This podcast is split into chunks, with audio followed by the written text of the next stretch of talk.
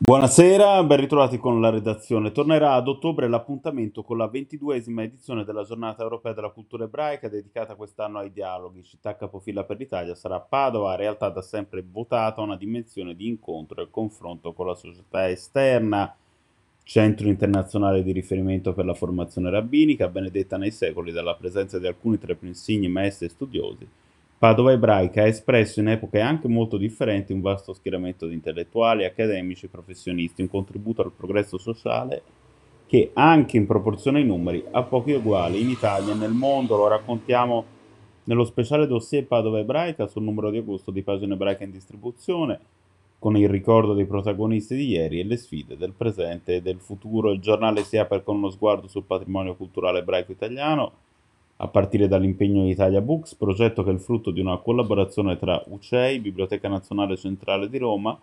Biblioteca Nazionale Israele e Rothschild Foundation a fine settembre nell'ambito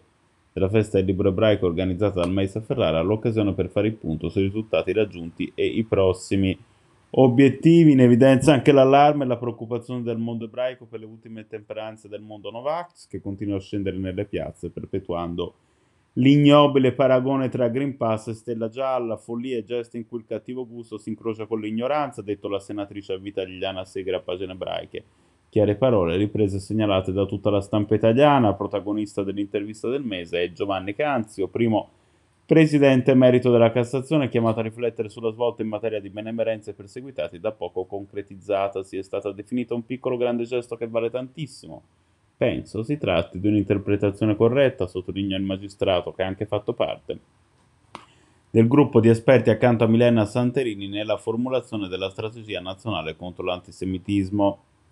Nella lotta al Covid il mondo torna a guardare ad Israele, paese pioniere del Green Pass, e adesso il primo a introdurre una terza dose del vaccino, ne parliamo nelle pagine di Erez, mentre in orizzonte l'attenzione è rivolta alla Francia, paese simbolo della protesta Novax, dove significativo è stato il monito in senso contrario naturalmente, del Gran Rabbino Haim Corsia. In economia,